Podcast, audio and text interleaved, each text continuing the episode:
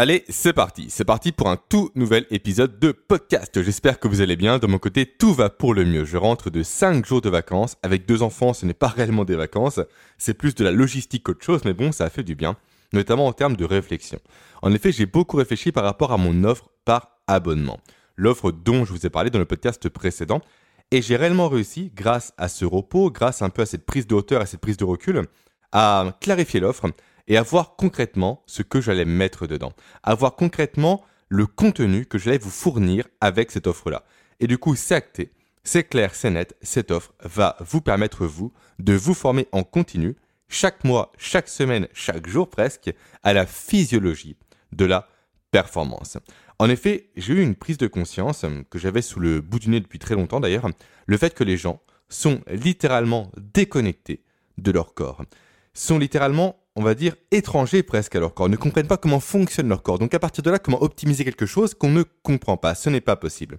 Et quand on voit le taux d'obésité, quand on voit également que les gens sont de moins en moins fertiles, quand on voit également que le QI baisse, tout ça, c'est lié notamment à la déconnexion que nous avons, nous, par rapport à notre organisme, par rapport au fonctionnement de ce dernier. Pourtant, c'est bête, il y a quelques leviers à activer, quelques simples leviers pour inverser la tendance, pour être à nouveau plus en forme, plus, euh, en meilleure santé, pour être plus performant, avoir des meilleures capacités cognitives et j'en passe, grâce à nouveau à quelques petits leviers à activer.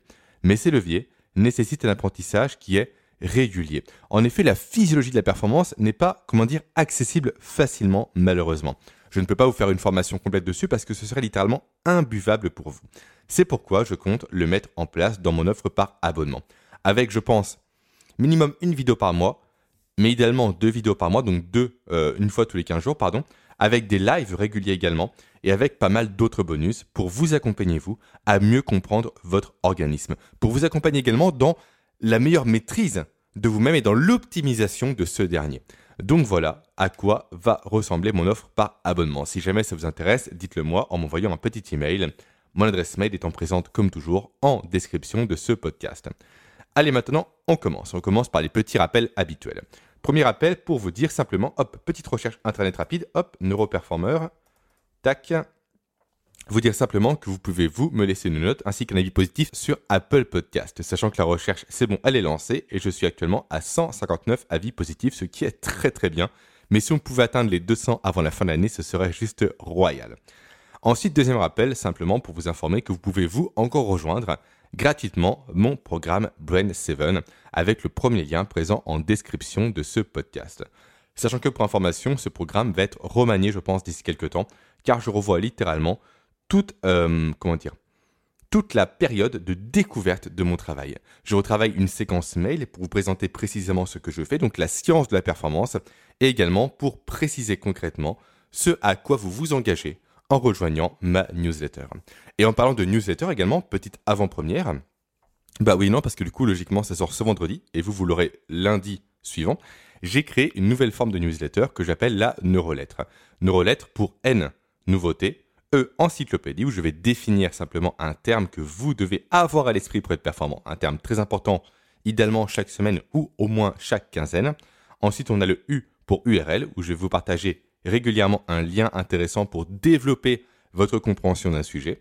Après, on a le R pour recette, où je vais partager chaque semaine ou chaque quinzaine soit une recette intéressante pour votre cerveau, soit un aliment intéressant pour ce dernier, en expliquant bien évidemment ses vertus, ses propriétés et comment le consommer. Et enfin, on a le O pour opportunité, où je vous présenterai régulièrement également des occasions de vous améliorer vous au quotidien.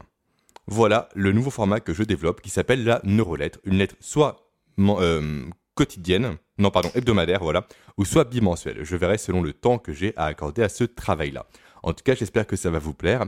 Faites-moi un retour pour ceux qui vont la recevoir et qui l'ont d'ailleurs déjà reçue euh, vu que c'était vendredi dernier. Mais bon, j'enregistre ça dans le passé pour vous. Allez, maintenant, on commence. De quoi allons-nous parler? Eh bien, nous allons continuer de parler simplement de la nutrition, de la performance. De quoi manger pour optimiser le fonctionnement de votre corps et de votre cerveau pour être plus efficace, vous, au quotidien. Et aujourd'hui, on va parler d'un sujet très intéressant et très important, à savoir l'attirance pour la malbouffe. D'où vient notre putain d'attirance pour la malbouffe? Notre putain d'attirance pour tout ce qui est burger, pizza, sandwich et autres saloperies, malgré le fait que nous savons, nous, tous, que c'est mauvais pour notre santé. Mauvais en fait car il représente, ces aliments-là, une, euh, plutôt pardon, car il présente une forte densité calorique pour une faible teneur nutritionnelle. Donc en fait, ça veut dire quoi?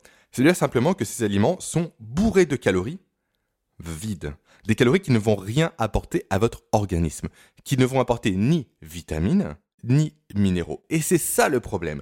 En effet, sans vitamines ni minéraux, votre corps ne peut pas fonctionner idéalement. Les calories seules, donc les macronutriments que sont les lipides, les protéines ainsi que les glucides, certes c'est important, mais sans les micronutriments, à nouveau les vitamines et les minéraux, ainsi que les oligoéléments d'ailleurs, votre corps ne peut pas fonctionner. C'est aussi simple que ça. Et sans ça, d'ailleurs, que j'en veux littéralement aux nutritionnistes. En effet, ils se trompent de combat. Qu'est-ce qu'un nutritionniste à l'heure actuelle? C'est une personne qui va 100% se focaliser sur la quantité de calories ingurgitées par les personnes, et non pas sur la qualité de ces calories. Donc effectivement, manger des salades H24, on perd du poids, c'est logique, c'est mathématique. Mais, niveau nutritif, la salade, ce n'est que de l'eau ça n'apporte quasiment rien. Ce n'est pas riche, du coup ça déminéralise les personnes et ça les dévitaminise, ça ne se dit pas mais vous avez compris, ce qui peut causer des conséquences véritablement négatives pour la santé, au niveau de l'énergie, au niveau de la motivation et au niveau même du fonctionnement à nouveau du corps humain. Donc à nouveau, la malbouffe c'est de la saloperie parce que c'est dans ce niveau calorique, mais c'est très faible au niveau nutritionnel. Donc pourquoi notre cerveau est attiré par des produits aussi mauvais pour lui? En fait, il y a deux raisons à cela. La première, c'est à cause de la publicité simplement, ainsi que du marketing. Et la deuxième, c'est à cause de la propriété même de ces aliments. Alors commençons par la publicité. On va commencer par une étude. Une étude était menée en 2007 sur pardon, 60 enfants âgés de 9 à 11 ans par l'université de Liverpool. Alors on peut se dire que 60 c'est très peu, effectivement c'est peu, mais ça reste intéressant à comprendre et à voir surtout, à, hum, comment dire, à hum, analyser. Du coup, que nous montre cette étude? Elle nous montre simplement que suite au visionnage d'une publicité de malbouffe, typiquement McDonald's, Quick, Burger King et j'en passe, euh, suite à ce visionnage par un enfant obèse, automatiquement, la consommation de nourriture par ce même enfant obèse va monter de 134%. Ce qui est juste énorme. Il va faire plus que doubler sa quantité de nourriture consommée. Et également, ça touche pas que les obèses, ça touche également les enfants, on va dire, avec un poids normal où là, l'augmentation va être que, entre énormes guillemets, de 84%. C'est terrible. C'est fou à quel point on voit que la publicité nous influence au quotidien. Pourquoi la publicité fonctionne autant? Pourquoi elle est aussi efficace? Pourquoi elle induit un changement même des comportements chez nous? Simplement car les mecs qui font de la pub, eh bien, ils s'intéressent également au cerveau tout comme moi. Et là, il y a deux éléments à prendre en considération par rapport à la nourriture. Premier élément, l'effet addictif de la nourriture. Ça, on en parlera juste après au niveau des propriétés. Donc forcément, qu'on est addict à quelque chose, le fait de voir cette chose-là nous force à consommer cette chose-là. C'est mathématique, c'est logique. Ça, tombe, ça coule de source. Ensuite, deuxième élément, c'est à cause de l'effet grand méchant monde. Qu'est-ce que c'est? C'est un, effet dont j'ai souvent parlé en podcast, mais ça fait un bail que je ne l'ai pas euh, abordé. En fait, c'est simple, c'est euh, le fait, tout simplement, que les médias, donc là je parle des publicités notamment, ont tendance, naturellement, à montrer uniquement des choses qui sont euh, en lien avec la peur. On parle de guerre, on parle d'un fameux virus, de moins en moins d'ailleurs, depuis que l'Ukraine est rentrée en conflit avec la Russie, ou inversement, peu importe, c'est de plus en plus euh, diminué, peu importe. Ça c'est politique, c'est polémique. On parle également de quoi? On parle bah, justement de la guerre en Russie, euh, guerre pardon, Ukraine versus Russie. On parle également des élections, de toutes les tensions qu'il y a derrière, on monte des conflits, on monte le prix de l'essence qui explose chaque jour. Tout ça, tout ça en fait, ça crée un ancrage au niveau du cerveau un conditionnement de peur. Comme quoi le monde autour de nous est un grand méchant monde qui nous veut du mal. Et du coup, quel est le réflexe de base pour le cerveau? C'est de chercher à survivre. Et comment survivre face à un monde hostile, d'après les informations? Eh bien, c'est en consommant des calories. Pourquoi? Simplement parce que la calorie est au corps ce que l'essence est à la voiture. Sans calories, le corps humain ne peut rien faire, il ne peut ni se battre, ni fuir, ni employer la méthode de la paralysie. Il ne peut strictement rien faire. Donc automatiquement, des publicités de bouffe, après des événements tragiques montrés par les informations, vont inciter le spectateur à tout simplement manger plus, à consommer plus, à acheter plus. Et rentre à nouveau dans la théorie du temps de cerveau disponible tout simplement, qui a été mis en évidence par l'ancien directeur de TF1 dont le nom m'échappe, mais peu importe, ce n'est pas important.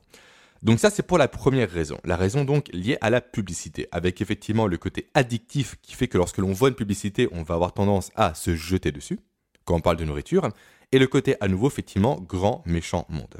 D'ailleurs, il y a une super vidéo à ce sujet-là, tapez sur Internet, sur YouTube, pardon, le syndrome du grand méchant monde, deux points, la France a peur, et vous tomberez sur une super vidéo de Horizon Gull, qui est une chaîne que j'adore particulièrement, en tout cas que j'adorais.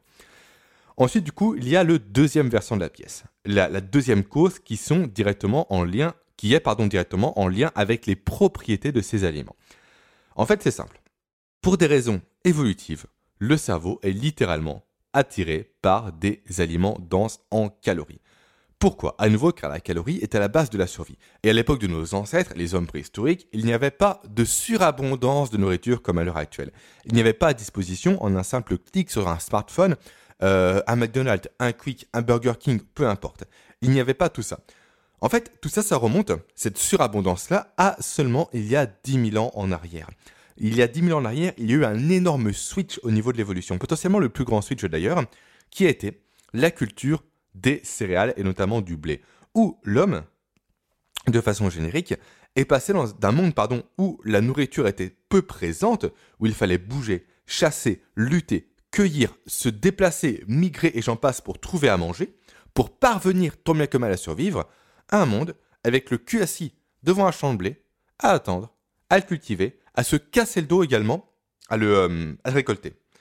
Et sans ça d'ailleurs, à part intéressante que Yuval Noah Harari, qui a écrit le livre Sapiens, qui est juste passionnant, explique concrètement que ce n'est pas l'homme qui a dominé le blé, c'est le blé qui a dominé l'homme. L'homme avant était libre, certes il avait plus faim, très clairement, mais il bougeait, il s'activait, il se dépensait, il avait développé réellement un corps athlétique et j'en passe, mais depuis la, hum, justement la domination du blé par l'homme, de l'homme par le blé, pardon, Bof, j'ai plus le sens en tête, peu importe. Euh, du coup, c'est devenu l'inverse. L'homme est devenu léthargique, à travailler dans un champ, à rester à un point fixe, et surtout à devoir dépendre de sa culture. La culture allait bien, il fallait travailler pour la récolter. Il fallait se casser le dos pour la récolter. Elle allait mal, il fallait veiller pour que cette culture aille bien. Il fallait faire des feux pour la réchauffer, et j'en passe. Donc, l'homme, il y a maintenant 10 000 ans de ça, il est devenu addict, et surtout dépendant, des céréales pour commencer. Et après, au fur et à mesure, la surabondance alimentaire s'est généralisée à tous les produits, et on arrivait, nous, dans un monde actuel, effectivement, où on a plus de euh, calories disponibles autour de nous que ce qu'on a besoin, nous, réellement. Mais malgré ça, notre cerveau est resté ancré dans le passé. Il est resté ancré dans un monde où la calorie était dure à trouver. Et c'est pour ça que, naturellement, on va s'axer sur des produits denses en calories pour augmenter, selon le cerveau, nos chances de survie.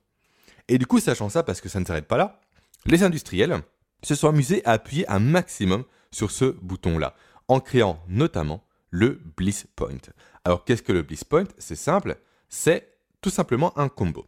C'est la combinaison parfaite, selon les industriels encore une fois, de sucre, de gras et de sel pour créer une véritable accoutumance au niveau du cerveau humain. Et ça, c'est un élément qui est très souvent utilisé. Et c'est un élément également qui explique le pourquoi du comment on ne peut pas commencer un paquet de chips sans le terminer. On ne peut pas se dire simplement je prends une chips. Non.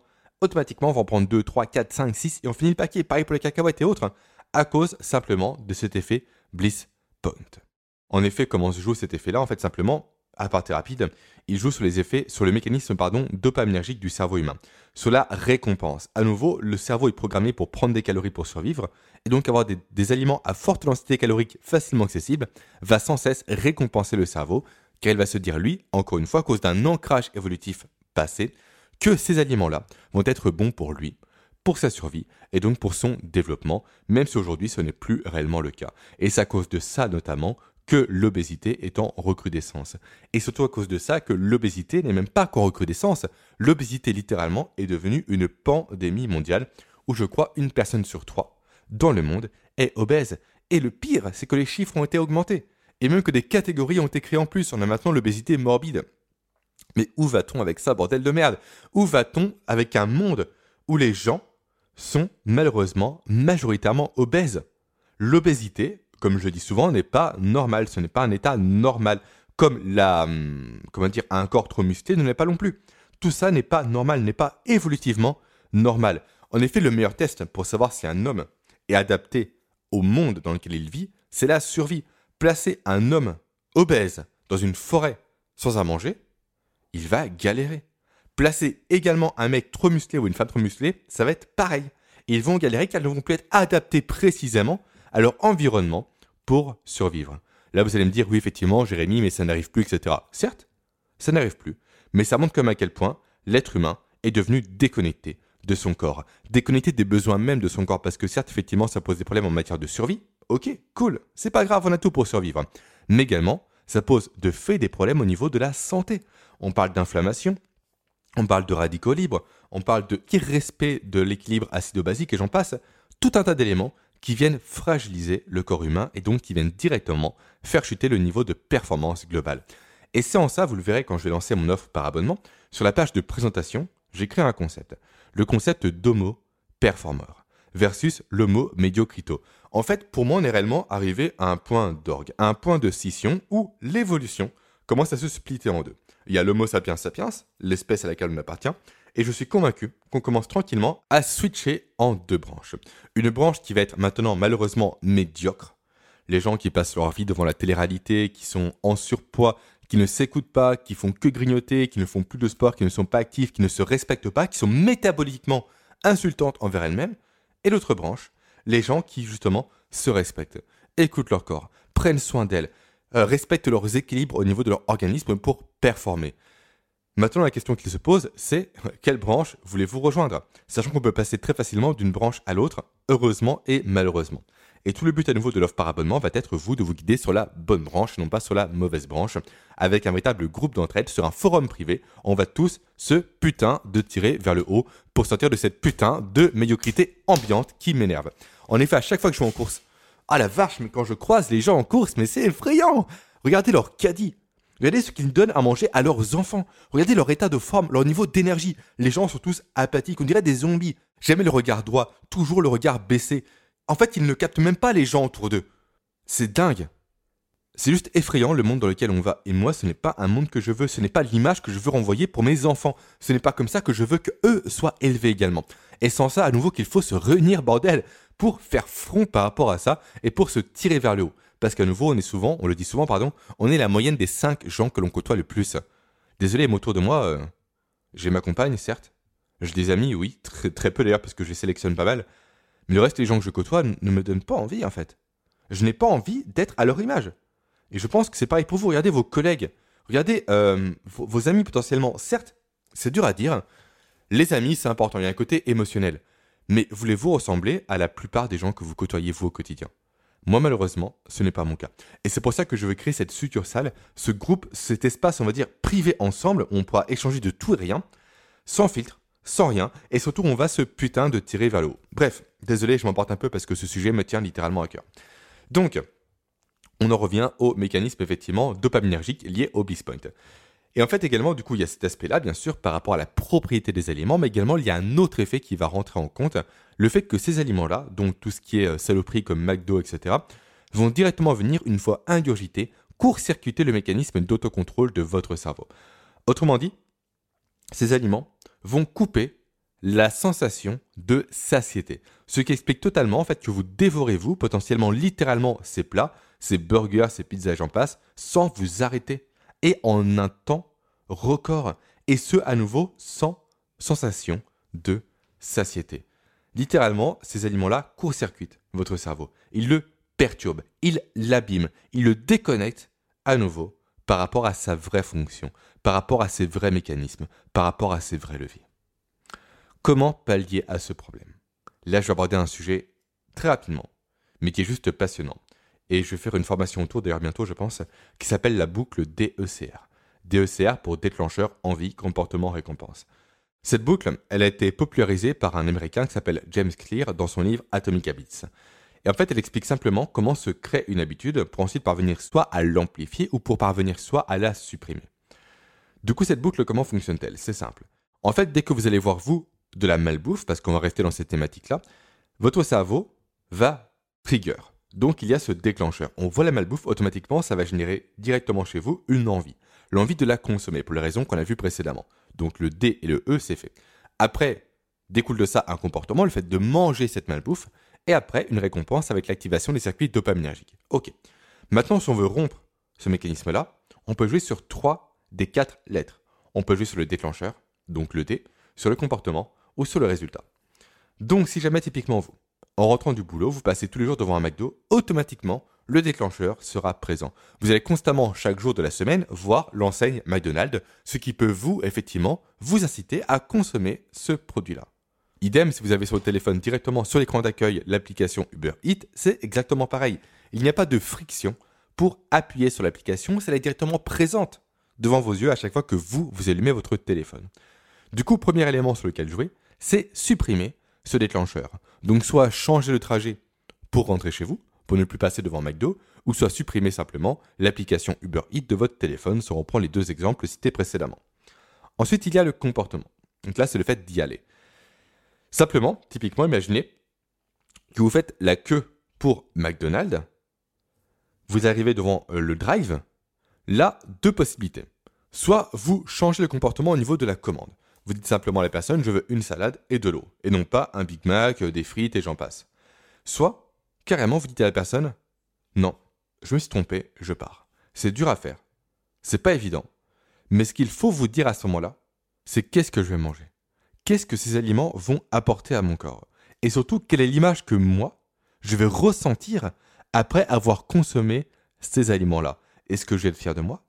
Est-ce que je vais être bien? Est-ce que je vais être heureux? Ou pas du tout? Posez-vous ces simples questions et modifiez grâce à ça votre comportement. Et après, il y a la récompense. C'est simple, en fait. C'est plus compliqué, je pense, à, dire avec la malbouffe, mais typiquement avec le café, je prends souvent cet exemple-là. Vous voulez baisser votre consommation de café, et eh bien faites en sorte que le café que vous avez chez vous soit mauvais, soit immonde, soit du café soluble de camping, comme ça, il n'y a plus de récompense. Boire ce café-là va vous dégoûter, va vous écœurer. Et au fur et à mesure, grâce à ça, grâce à ce dégoût, vous allez vous ne plus passer à l'action et ne plus consommer le café. Donc voilà ce qu'est la boucle DECR pour éventuellement vous permettre, vous, dès à présent, de limiter votre attirance naturelle pour la malbouffe. J'espère que ça vous a plu, j'espère que ça vous aura aidé. Comme toujours, n'hésitez pas à me le dire avec un petit email ou encore mieux en commentaire sur Apple Podcast avec une note idéalement de 5 étoiles sur 5 pour venir déjà franchir le cap des 160 et ensuite on verra pour franchir le cap des 200 tous ensemble avant la fin de l'année. Voilà, tout est bon pour moi, je vous dis maintenant la semaine prochaine pour un nouvel épisode. Ciao